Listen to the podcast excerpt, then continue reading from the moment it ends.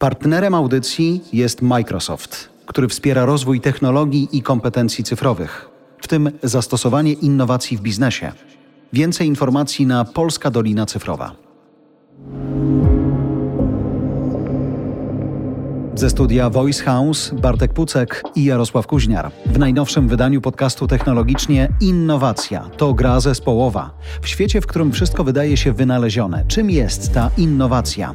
Jaki jest jej współczesny cel? Jak zaangażować całe zespoły do innowacji? Czy innowacje są dzisiaj opłacalne? Kiedy to widać i po czym to poznać? Czym jest premia za pierwszeństwo w cyfrowych technologiach?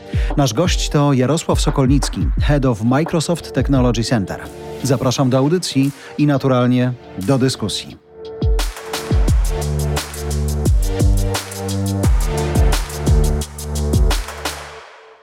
Ja się boję dyskutować o innowacji, bo mam poczucie, ale nie graniczy ono z pewnością, że wszyscy wiedzą, co to znaczy. Ja wszyscy to się wiedzą, boję co innowacji. Innowacji polegającej na? Na nieeksperymentowaniu, bo bardzo często wiesz, myślenie o Mhm. innowacji polega na tym, że jest to proces na zasadzie wymyślania, czyli spróbujmy coś wymyśleć, czyli zmuszania siebie do myślenia o czymś, co powinno być bardzo przełomowe, Czyli rewolucyjne. odkryjmy coś, a nie... W... Zamiast procesem odkrywania, popełniania błędów w trakcie procesu uczenia się. Dla mnie innowacja, czy dochodzenie do jakiejkolwiek innowacji, czyli tak naprawdę tworzenia nowych produktów, czy też zmiany pewnego rodzaju procesów, bo innowacja może też dotyczyć modeli biznesowych i procesu wewnątrz organizacji, kultury To organizacyjnej jest itd. sposób uczenia się na przykład, nie? Dokładnie tak. Powinno być sposobem na uczenie się, czyli to jest proces, to jest dużo małych kroków walidujących, czy mamy, czy nie mamy rację, versus eureka pod prysznicem. Ale nie ma tych czasów już? Myślisz, że jabłko już nie spadnie nikomu na głowę? Jeżeli chodzi o ten przykład ze spadaniem jabłka, właśnie to jest tak, że ten proces związany ze spadaniem jabłka wymagał najpierw wielu godzin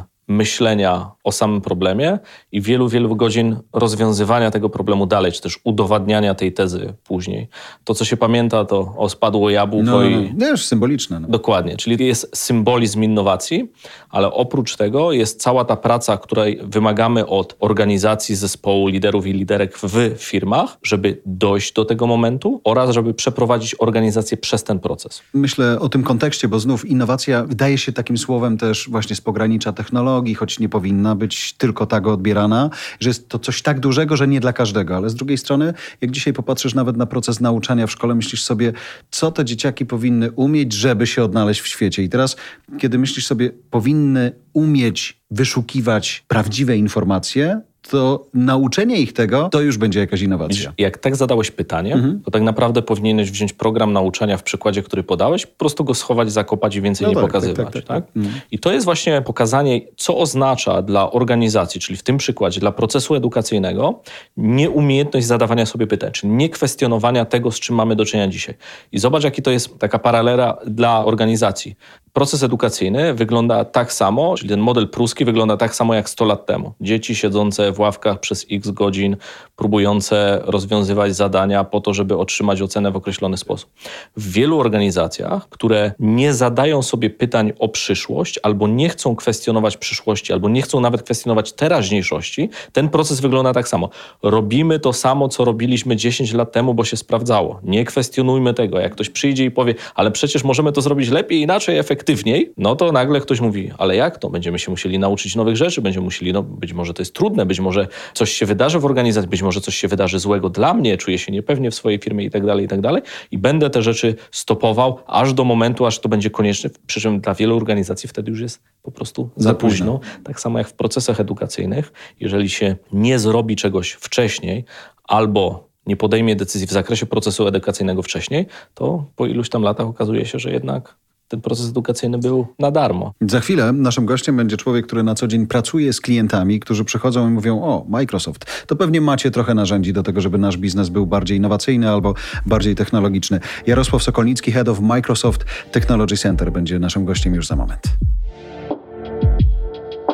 Jarek jest ekspertem do spraw transformacji cyfrowej branży retail and consumer goods. Twórca konceptów sklepu przyszłości dla branży handlu detalicznego. Ekspert od zastosowania nowych technologii i modelowania biznesowego. Wykładowca w szkole głównej handlowej. Wieloletni inżynier i trener Microsoft. Technologiami IT zajmuje się od 20 lat. Jarosław Sokolnicki, Head of Microsoft Technology Center. O innowacjach mają dzisiaj rozmawiać komputery otworzone, a tu proszę, kartka, długopis i zwykła, tradycyjna, zupełnie niecyfrowa woda. Czym jest dzisiaj innowacja, Jarek? Zmianą myślę, że to jest no, chęć zmienia świata na lepsze. Byłem ciekaw, jak odpowiesz i jakiej definicji użyjesz, bo wydaje nam się dzisiaj, jak sobie pewnie powiemy tutaj, gdybyśmy wyszli poza studię, powiedzieli, co to jest innowacja, każdy będzie miał swoją definicję. Dla ciebie, Bartek, to co? Dla mnie chyba innowacja jest najbliższe słowo ewolucja, ponieważ najwięcej innowacji bierze się z ewolucji, również w takim sensie typowo biologicznym. Z jednej strony innowacje pojawiają się zazwyczaj wtedy, kiedy jest, ludzie mają największą swobodę myślenia, firmy i ludzie mają największą swobodę myślenia, eksperymentowania i spekulacji, a jest bliska ewolucji, dlatego że jest jakby takim procesem ciągłego odkrywania sposobów na przekształcanie świata. Czyli jeżeli chcemy wprowadzać nowe usługi, nowe produkty, chcemy zmieniać świat w formy, które są mało prawdopodobne. Czyli coś do tej pory było mniej prawdopodobne i nagle Pod próbujemy, warunkiem, żeby że było nie jest to przełomowa innowacja. Zdecydowanie. Nie wiem dlaczego, ale ponieważ sam siebie nie zapytam, Jarku, a jaka jest twoja definicja innowacji, całe szczęście, ale byłem przekonany, zanim zacząłem was słuchać i też głębiej przygotowywać się do programu, że innowacja powinna być kojarzona ze światem cyfrowym. A to chyba nieprawda. No zdecydowanie nie, bo po pierwsze jest innowacja produktowa, czy też usługowa, czyli co mamy do zaoferowania światu, klientowi. Później jest innowacja tak zwanego procesu, czyli w jaki sposób to wytwarzamy. Później jest innowacja sprzedaży, czyli w jaki sposób docieramy do klienta, jak to przedstawiamy, jaka jest propozycja wartości. Może być innowacja marketingowa i oczywiście innowacja technologiczna. A nie jest tak, że dzisiaj ona właśnie przeważa w wielu częściach? Myślę, że tak, że dzisiaj kluczem do innowacji jest technologia, umiejętność jej wykorzystania. Kluczem też jest, myślę, model biznesowy, czyli w jaki sposób umiejętnie wykorzystać technologię, ale tak, aby stworzyć jakiś produkt albo usługę, które będą używały masy ludzi. I to jest też tak, że innowacje nie są sobie równe i teraz w zależności od tego, jak będziemy je sobie klasyfikować, Peter Thiel versus Clayton Christensen. Może nie tyle versus, ile powiedzmy, że są dwa różne sposoby klasyfikowania tych innowacji. I w przypadku Thiela to jest innowacje, czy postęp pionowy i postęp poziomy. Pionowy to są taki, który tworzy całkowicie nowe produkty, nowe systemy, nowe sposoby wytwarzania, nowe sposoby myślenia o tworzeniu rzeczy, czyli przechodzi się od tak zwanego 0 do 1 i ten postęp horyzontalny, który jest po prostu wytwarzaniem więcej, czego już istnieje, po to, żeby to poprawiać. To się nie kłóci z Claytonem Christiansenem. Jest taka książka Dylemat Innowatora w polskim tłumaczeniu, gdzie właśnie były te innowacje podtrzymujące, o których powiedziałaś, w których to te innowacje podtrzymujące, bo jest taka dziwna polska nazwa, czy polskie tłumaczenie do tego jako takie, które nie zakłócają rynku. Czyli z jednej strony są innowacją, ale one nie zakłócają rynku, po prostu wymagają więcej tego samego lepiej. Więc ta klasyfikacja innowacji jest istotna i też trzeba wiedzieć, że każda innowacja nie jest sobie równa. Rozumiem, że kiedy dochodzi do tej dużej, o której powiedziałeś, to, to już wtedy mamy rewolucję, a nie innowację, tak? Wtedy zazwyczaj mamy rewolucję, bo to nie jest takie ewolucyjne dochodzenie, poprawianie jakiegoś produktu, poprawianie jakiejś usługi, tylko zaproponowanie no, zupełnie jakiejś nowej jakości, zupełnie czegoś nowego. I to też niekoniecznie musi być produkt. To może być sposób, w jaki będziemy to dystrybuować, albo w jaki sposób będziemy to po prostu dostarczać. Ale niewątpliwie dzisiaj technologia jest tym sposobem, w jaki my tą innowację wdrażamy, albo skąd tą innowację bierzemy dzisiaj. Wyobrażasz sobie dzisiaj innowacje bez technologii, Bartek? Niekoniecznie. Prawdopodobnie byłyby to te kategorie innowacji, które są raczej innowacjami poziomymi, czyli takie, które są mniejszymi usprawnieniami istniejących procesów. Te, które dzisiaj są takimi, które naprawdę robią różnicę, czy to po stronie wykorzystania algorytmów, czy po stronie budowania produktów cyfrowych, czy po stronie transformacji modelu biznesowego, czy po stronie transformacji cyfrowej, one są napędzane przez technologię. Znaczy technologia jest tym elementem, który jest katalizatorem do zmian, katalizatorem do budowania nowych rzeczy. Chodzi o technologie cyfrowe. Mhm, no tak. Że nie chodzi o jakąś. No, automatyzacja też jest oczywiście istotna, ale główną tutaj rolę grają technologie cyfrowe, nowe, najnowsze technologie. Kiedy mówimy o disruption, to tutaj dzisiaj raczej nie było ostatnio chyba takiej rewolucji, która by nie była napędzana technologią jakkolwiek, prawda? To jest tak, że te dysrupcyjne zmiany, one się pojawiają rzadko. To znaczy raz na dekadę. Jeszcze zależy w jakich dziedzinach, bo możesz patrzeć na biotechnologię, możesz patrzeć na e, No tak. procesory, możesz patrzeć na Albo na telefony. transport na przykład, nie? Bo to tak jak mówimy sobie właśnie o, nie wiem, disruption na rynku transportowym, no to powiedzmy aplikacja taksówkowa na U to jest jedna z nich, nie? Jakby zrobiła, co by nie mówić o niej, jakby rewolucja w podejściu, ale rewolucja na rynku usług transportowych, autobusowych. Jedna z firm, która też w całej Europie działa, Flixbus na przykład, oni mówią wprost, my jesteśmy firmą technologiczną, choć wszyscy myślą, że jesteśmy firmą transportową. Też mega zmiana w podejściu do tego. Nie? Ja mam wrażenie, że dzisiaj wszyscy się tak przedstawiają, począwszy od banków, po firmy, które zarządzają tutaj jakąś flotą samochodów, czy też, czy, czy też autobusów. Był taki moment, kiedy te firmy automotive zatrudniały tylko inżynierów, ale uwaga, software'owych. Myślę, że za kilka lat to będzie, jak jest piękne angielskie słowo cringe, nie, no, niech będzie, że wszyscy że, rozumieją. Że, że, za kilka lat większość firm nie będzie już mówiła o sobie, że są firmami technologicznymi, bo to będzie naturalny, tak? To będzie naturalny proces. W sensie, no jeżeli nie wykorzystujesz technologii, to co tak, tak naprawdę tak, robisz tak, na tak, absolutnie. rynku? Trochę jak prąd, tak? Czyli no okej, okay, no my używamy prąd, więc my też używamy jak gdyby tych wszystkich jak gdyby narzędzi cyfrowych. Tutaj zacytuję jednego z moich klientów, których właśnie mamy te narzędzia cyfrowe. Teraz jest pytanie, jakich używamy i jaka jest efektywność jak gdyby ich użycia i do czego. Natomiast droga dojścia do tego do tego momentu dla firm, dla organizacji, dla zespołów, dla osób zarządzających organizacjami, to jest dopiero wyzwanie. Tak. Wydaje mi się, że jesteśmy na takich dwóch różnych poziomach. To znaczy, jesteśmy w takim procesie transformacji i dużej zmiany, bo przez lata traktowaliśmy technologie cyfrowe jako dział IT, dział informatyki, który zajmował się komputerami biurowymi.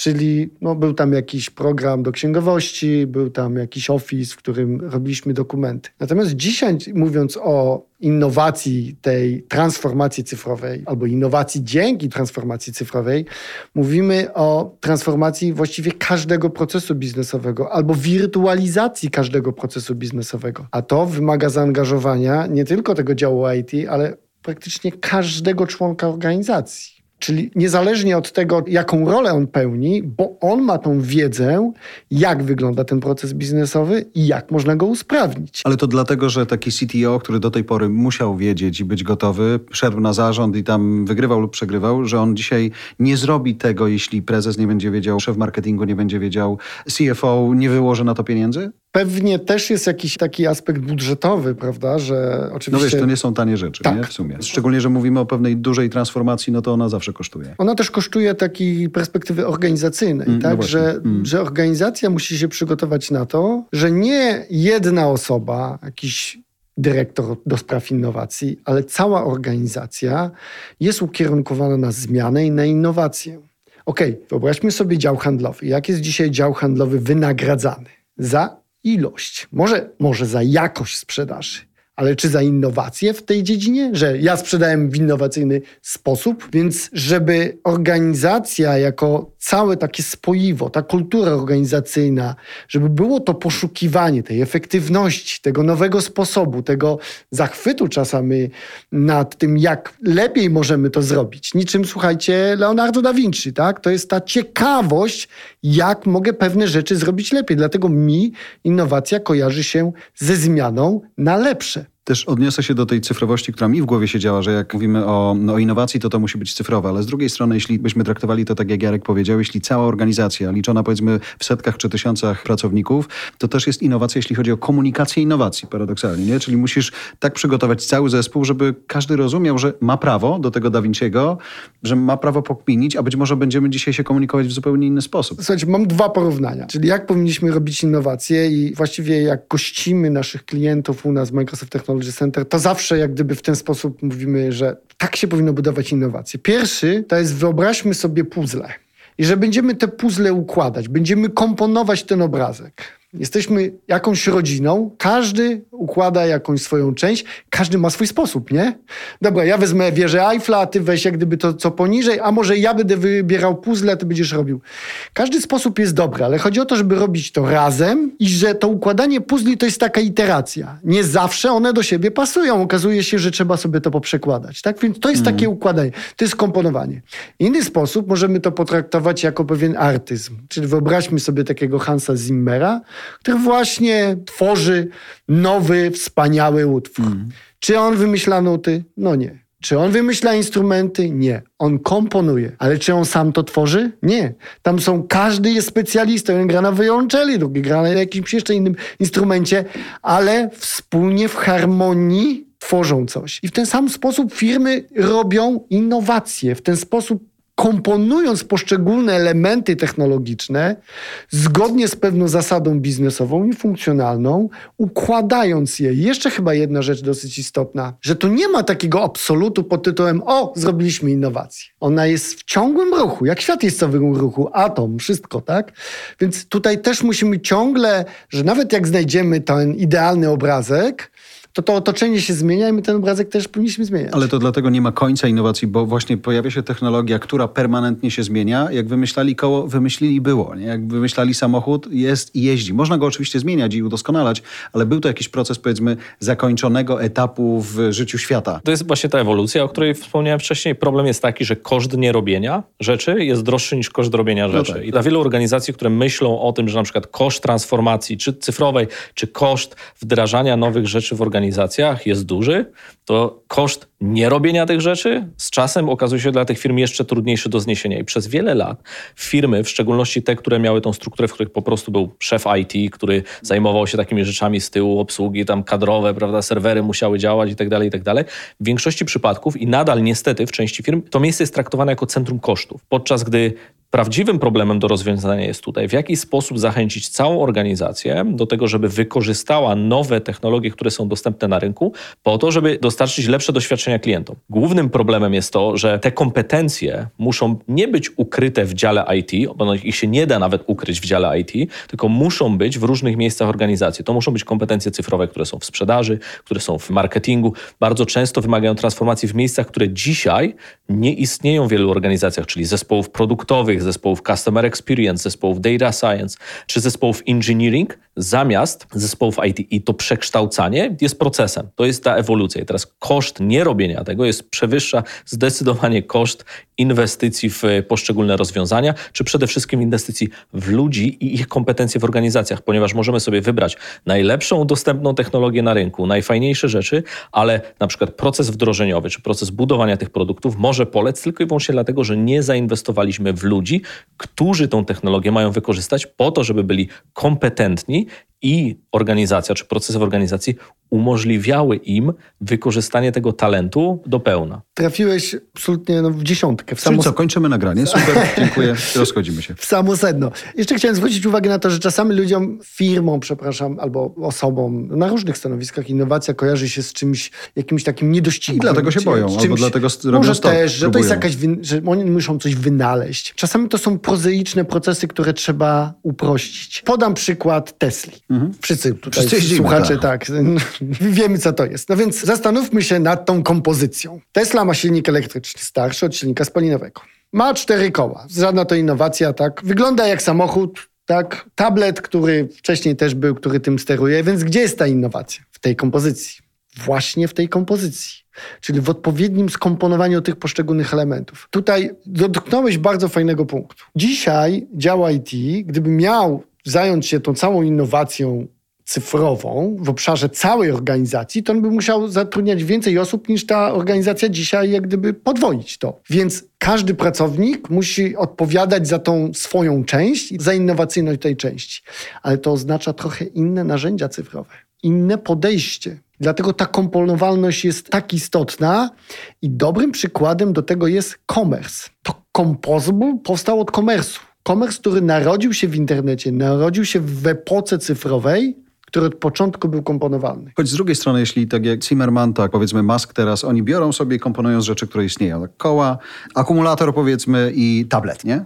Wychodzi nam na to, że w takim razie, jeśli mówimy o innowacji, która dotyka technologii dzisiaj, że tak naprawdę miękka umiejętność wyobrażenia sobie tego, jak można by połączyć technologię, daje na końcu właśnie tą przewagę. Ja kiedyś zapisałem sobie, jaka byłaby moja definicja innowacji. Ja akurat nie tyle uważam, wiele firm się skupia na innowacji jako na słowie w rozumieniu wynalezienia czegoś.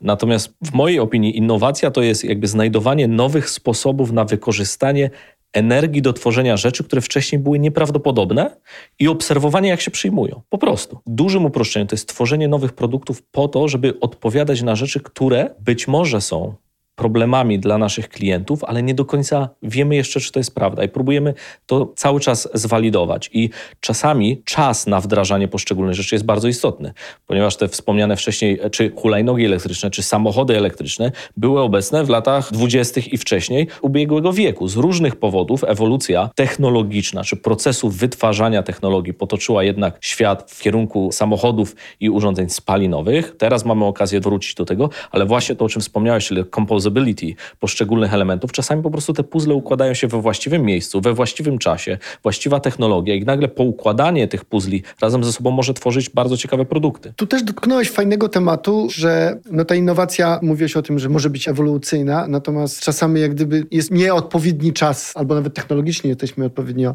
do tego przygotowani. Ja się z tym absolutnie zgadzam, dlatego zawsze trzeba zacząć od potrzeby danej organizacji albo danego klienta, najlepiej klienta, tak? No bo tworzymy pewne produkty i chcemy temu klientowi albo rozwiązać jakiś problem, albo dać mu jakiś zestaw korzyści. I ta innowacja ma być motorem zmian w tym produkcie, który my dostarczamy, w tej usłudze my dostarczamy, lub w tej propozycji wartości. Teraz pójdę do Jobsa. Pierwszy iPod, pamiętacie pierwszego iPoda? Mhm. To nie było pierwsze urządzenie odtwarzające MP3. Było ich dużo więcej. Czy on wygrał tym, że był ładniejszy? W jakimś stopniu pewnie tak. Ale on wygrał przede wszystkim tym, jak gdyby szerszą perspektywą, tak zwaną domeną klienta, że zmieniono propozycję z wartości z kup urządzenie na posłuchaj muzyki. A słuchanie muzyki to jest nie tylko Bliższe urządzenie, emocje, tylko skąd wziąć ten plik muzyczny. Wcześniej, pamiętacie, przed iPodem, no to jednak trzeba było się naszukać w internecie, nie było za dużo miejsc, gdzie można było to kupić. Sam użytkownik musiał sobie to zintegrować, mówiąc wprost, czy to będzie działało, czy nie będzie działało, jakie to będzie jakość, więc została zaadresowana zupełnie inna potrzeba klienta. I to też jest innowacja, prawda? Czyli znowu, czy to został wynaleziony nowy format muzyki? Nie. Nowy format urządzenia? Też nie ale połączenie tego w ten sposób, żeby dać wartość klientowi. Choć myślę sobie, nawiązując albo zostając przy Jobsie, słysząc w tyle głowy te słowa, o których powiedziałeś, że dzisiaj tak naprawdę cała organizacja musi usiąść do czegoś innowacyjnego, bo tylko wtedy ono będzie, nie da się tego zrobić w pojedynkę, że on też dopraszał sobie na spotkania różnych ludzi, którzy robili w tej firmie różne rzeczy. Stąd różne elementy tych urządzeń, które później znamy, pochodzą nie zawsze od tych, którzy teoretycznie byli od tego, żeby je wymyślić. Myślenie o tworzeniu nowych rzeczy zazwyczaj nie polega na takim procesie pod tytułem siadamy, a teraz wszyscy tutaj wycis czas do piątej wyciskajmy tutaj. Tak? Jest szereg badań o tym, że tak zwany brainstorming, czyli zmuszanie grupy ludzi do wymyślania rzeczy podczas spotkań jest absolutnie nieskuteczną metodą, jeżeli chodzi o wymyślanie właściwych mm. rozwiązań. To znaczy, im dłużej ten brainstorming będzie trwał, tym jakość decyzji będzie spadała. To nie ma sensu. Natomiast ma sens eksperymentowanie i odkrywanie i chaos. Dlatego, że to, co w przypadku Jobsa było jego taką domeną, to ta umiejętność komunikacji rzeczy w oparciu o niewiadome, tak? czyli spróbowania interpretacji rzeczy na nowo. Coś istnieje, czy to zakwestionowanie, czy dzisiaj moglibyśmy zakwestionować, dlaczego ten dany produkt albo dany proces istnieje, czy jesteśmy w stanie zaproponować ze wsparciem technologii dzisiaj mhm. lepszy produkt, który usprawni ten proces. To może być przykład tego wspomnianego iPoda między w jego przypadku telefonu, nie? Jeszcze później powstał. Widzicie, no mamy mhm. piękne też polskie firmy, przykłady. Żabka i mhm. sklepy autonomiczne. Lider dzisiaj, na świecie właściwie, w sklepach autonomicznych tylko dlatego, że zaczęli odpowiednio wcześniej, mają technologię na odpowiednim poziomie i to jest ta premia za innowacje. To jest ta premia za bycie pierwszym. Czyli to, co mówi Bartek, im szybciej, czasami, tym taniej, tak? I czasami tym lepiej. Tym lepiej potrafisz odpowiedzieć na potrzeby tych klientów, bo zobacz, możesz pojechać dzisiaj do przysłowiowej Szwecji i nie oświadczysz takiej usługi, jak na przykład robi, nie wiem, e-obuwie, tak? W sensie skanowania, czy tak jak InPost, tak? Albo jeżeli uświadczysz to na przykład inaczej zrobione, w innej skali i tak dalej. Czasami lepsze, czasami gorsze, ale też bardzo często my nie widzimy, że w Polsce naprawdę, szczególnie jeżeli chodzi o technologię wokół commerce, przecinek retail, my w Polsce robimy rzeczy fantastyczne i raczej bym powiedział, że w tym segmencie jesteśmy zdecydowanie w czołówce wykorzystania technologii w segmencie retailowym na świecie. Moim zdaniem zdecydowanie w czołówce. To odnoszę się do Twojej wiedzy. Jak pracujesz dzisiaj z klientami, to oni są w stanie robić to, o czym teraz mówicie, tak? Wymieniając InPost, obuwie, Modivo czy Żabkę chociażby, bo nie mają nic do stracenia, bo są na takim polu, że właściwie mają dużo technologii, bo jesteśmy fajnym krajem, w którym jest mnóstwo genialnych koderów, których można do tego wykorzystać? Czy co ich napędza, albo co daje im tą przewagę, że są pierwsi? Cóż, no są dwie rzeczy. Po pierwsze, muszą być odpowiedni ludzie, którzy chcą coś zrobić. Chcą przeprowadzić tą zmianę, chcą wprowadzić coś nowego, jakąś nową wartość, czy to dla klienta, czy nowy model biznesowy, stworzyć nowy produkt. Więc muszą być osoby, które chcą, które chcą to zrobić. Muszą być tacy liderzy tych innowacji. A następnie cała ta kultura organizacyjna, która jest tworzona wokół tego, musi sprzyjać temu, żeby to się działo. Co ich napędza? Myślę, że chęć zmiany tak jak wynalezienie koła to była ta chęć zmiany, tak? czyli chęć dania czegoś nowego konsumentowi, stworzenia czegoś nowego. Zastanawiam się też nad tą zespołowością i innowacją, czy odkryciem czegoś. Dlaczego dzisiaj tego się nie da zrobić w pojedynkę? Jak to rozumieć? Przede wszystkim przyszłość jest opowiadana przez tych, którzy budują. Żeby budować, możemy spróbować budować wszystko samemu, w rozumieniu indywidualnie, czyli ja napiszę ten program, spróbuję zbudować na tej podstawie firmę i będzie to jednoosobowa firma i tak dalej, i tak dalej. Mogę spróbować to zrobić z zespołem, mogę to spróbować zrobić z innymi firmami i organizacjami. Ponieważ firmy i organizacje potrafią się specjalizować w swoich rzeczach. Ktoś ma fantastyczną technologię w zakresie machine learningu, ktoś ma w zakresie analityki danych, jeszcze ktoś ma w jakimś innym zakresie. Nie ma sensu, abyśmy wszyscy próbowali być najlepsi we wszystkim. Możemy dzisiaj, technologia nam to umożliwia, wziąć te przysłowiowe klocki z różnych systemów, z różnych miejsc, spróbować je zintegrować po to, żeby tworzyć tą przewagę konkurencyjną, po to, żeby budować dobre produkty. Więc budowanie dzisiaj produktów, budowanie dobrej firmy, dobrej organizacji to jest multiplayer, tak? W sensie gramy z wieloma osobami, gramy wewnątrz multiplayer, wewnątrz organizacji, ale również na zewnątrz. Te rozwiązania, które między innymi podawałeś w przypadku żabki, to są rozwiązania budowane, to jest multiplayer, no tak. tak? W sensie to jest ekosystem. żabka jako organizacja i ekosystem firm, organizacji, ludzi, którzy pracują wokół tego po to, żeby stworzyć fantastyczny produkt. Jeden z takich podstawowych modeli biznesowych wskazywanych jako takie do naśladowania to jest właśnie budowa ekosystemów, tak? Więc partnerstwa, współpraca z wszelkiego rodzaju... Ale zobaczcie, to by oznaczało, że w sumie nie musimy wszystkiego odkrywać, tylko musimy to mądrze no. umieć kolekcjonować, Oczywiście. tak? I to trzeba Komponować. sobie okay, w ten sposób podejść do tego, że każdy ma szansę coś nowego wymyślić, jeśli będzie umiał łączyć kropki. Wiesz co, wydaje mi się, że zawsze działały przykłady. Czy jesteśmy na studiach, czy w jakimkolwiek biznesie też działają przykłady, takie case study. I oczywiście mamy przykłady cudownych firm pod tytułem Amazon, Microsoft, Apple, firm technologicznych, które są dzisiaj jak gdyby w topie. Z drugiej strony mamy też ładne przykłady takich klasycznych biznesów, które korzystają z tej technologii. Myślę, że takim następnym punktem innowacji to będzie innowacja branżowa, gdzie będziemy się koncentrowali na jak gdyby innowacyjności albo podniesienia innowacyjności w kontekście danej branży. Czyli niszowanie się. Specjalizowanie. Okej, okay. to już na kolejny odcinek, nie? Tak czuję. Zdecydowanie. Panowie, bardzo dziękuję za spotkanie i rozmowę. Jak myślę sobie, szukając puenty a propos innowacyjności, radio istnieje, prawda? Streamingowe platformy istnieją i nagle ktoś pociął to radio na kawałki i zrobił podcast. Polecamy się serdecznie i bardzo dziękujemy. Dziękujemy za Twoją uwagę. Zanim pobiegniesz do innych spraw albo posłuchasz kolejnego odcinka, mam zaproszenie do Voice House Club. To subskrypcja naszych treści, tych, które doskonale znasz z otwartych platform, ale poszerzonych i uzupełnionych. Voice House Club to pierwszeństwo dostępu do premier, dodatkowe odcinki popularnych audycji, codziennie nowe treści, dostęp do wiedzy ekspertek i ekspertów, społeczność Voice House Club, newsletter o trendach audio, dostęp do treści offline, e-booki dedykowane audycjom, aplikacja mobilna na iOS i Android, udział w spotkaniach na żywo, zniżki na produkty i usługi naszych partnerów. Dołącz do Voice House Club i pozwól nam się rozwijać. Partnerem audycji był Microsoft, który wspiera rozwój technologii i kompetencji cyfrowych, w tym zastosowanie innowacji w biznesie. Więcej informacji na Polska Dolina Cyfrowa.